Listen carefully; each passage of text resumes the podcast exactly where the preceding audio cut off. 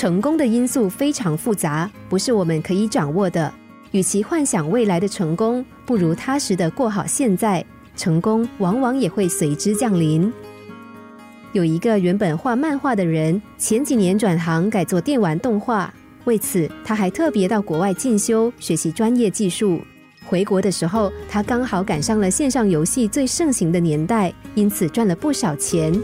另一个人见到他飞黄腾达，就兴起仿效的念头，也转而投入电玩动画产业。但故事的结局却完全不同。他没有成为首屈一指的动画大师，多年来却一直都只是个小职员。又过了几年，就黯然再度转行。人们常说努力就会成功，其实是把“成功”两个字简单化了。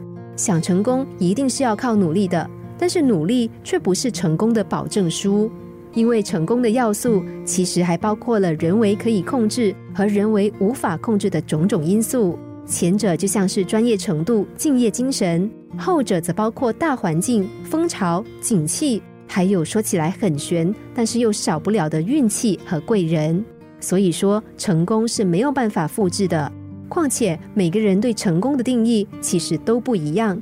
一样默默无闻的小导演，有人觉得自己不成功，抱怨自己拿不到资金，没办法出名；但是也有人觉得自己很成功，因为可以做自己喜欢的工作。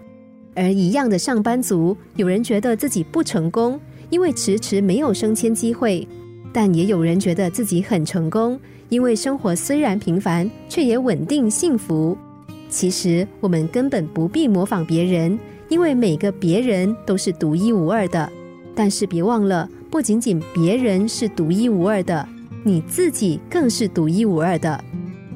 我们也无需盲目的随波逐流，只为追求那所谓的成功。因为究竟什么叫做成功，只有我们自己才能够定义。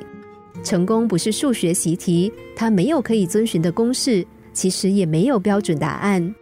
不要花太多的时间幻想明天的成功，多花一点时间打造今天的成功，你我就会发现日子其实也很充实快乐，成功也可能在不知不觉之中到来。